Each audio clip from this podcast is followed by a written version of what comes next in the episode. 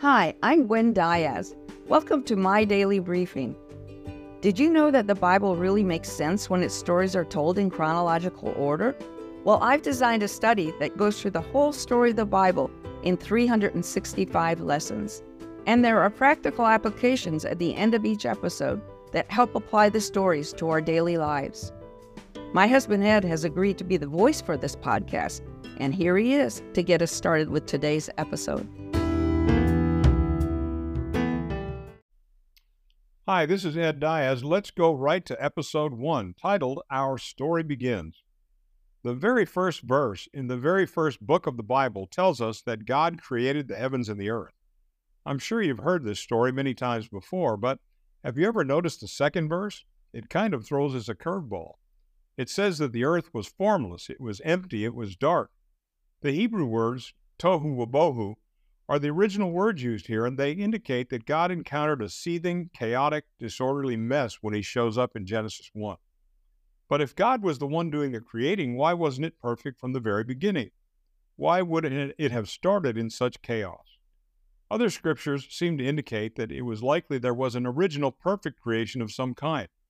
But when Lucifer, or as we call him Satan, rebelled against God, he was tossed out of heaven and may have taken up residence on the earth. Prophets Isaiah and Ezekiel talk about this. Those verses will be listed in the show notes so that you can look them up for yourself. So, what had started as a perfect creation was probably damaged by his sinful presence. That may explain why, when God showed up in Genesis 1 and verse 2, the earth was in a state of turmoil. It may also explain why Satan showed up on the planet so early in the biblical story.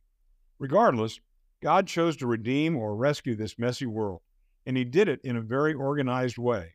On the first three days, he separated the seething mass into three different realms.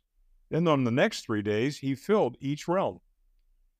On day one, God created the day and the night. That corresponds to day four, in which he filled the day and the night with special lights. We call them the sun and the moon.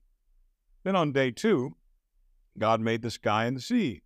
Corresponding to that, on day five, God created the birds and the fish to fill them. Lastly, on day three, God separated the dry ground from the seas. And then on day six, he created animals and man to live in it.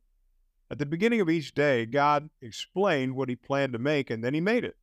And then at the end of the day, he examined his handiwork and always announced that it was, quote, good. After all the animals had been created, God the Father spoke to the other members that make up the Trinity, the Son and the Holy Spirit, they excitedly discussed the idea of adding human beings, a male and a female. They would be the highlight of the creation. God explained that they would have three major roles. First was to reflect God's image to the rest of creation. Second was to reproduce godly children. And third was to ultimately rule in any spiritual warfare that would take place. Satan would no doubt try to take back his old territory, but it would be the responsibility of these human beings to protect and care for God's newly redeemed planet. After creating the man and woman, God examined his handiwork one more time. This time he declared that his creation was very good, not just good, but very good. Then on day seven, God rested. Think about it. Are there places in your life that feel empty or chaotic or dark? Have you thought about asking God to redeem and organize them? God wants to fill the empty places in our lives with meaning. He wants to calm the chaos and bring us peace. He wants to shine His light in the dark places and chase away the gloom. If you give Him the opportunity, He will make your life brand new. In fact, we're told in 2 Corinthians 5, verse 17, Therefore, if anyone is in Christ, this person is a new creation.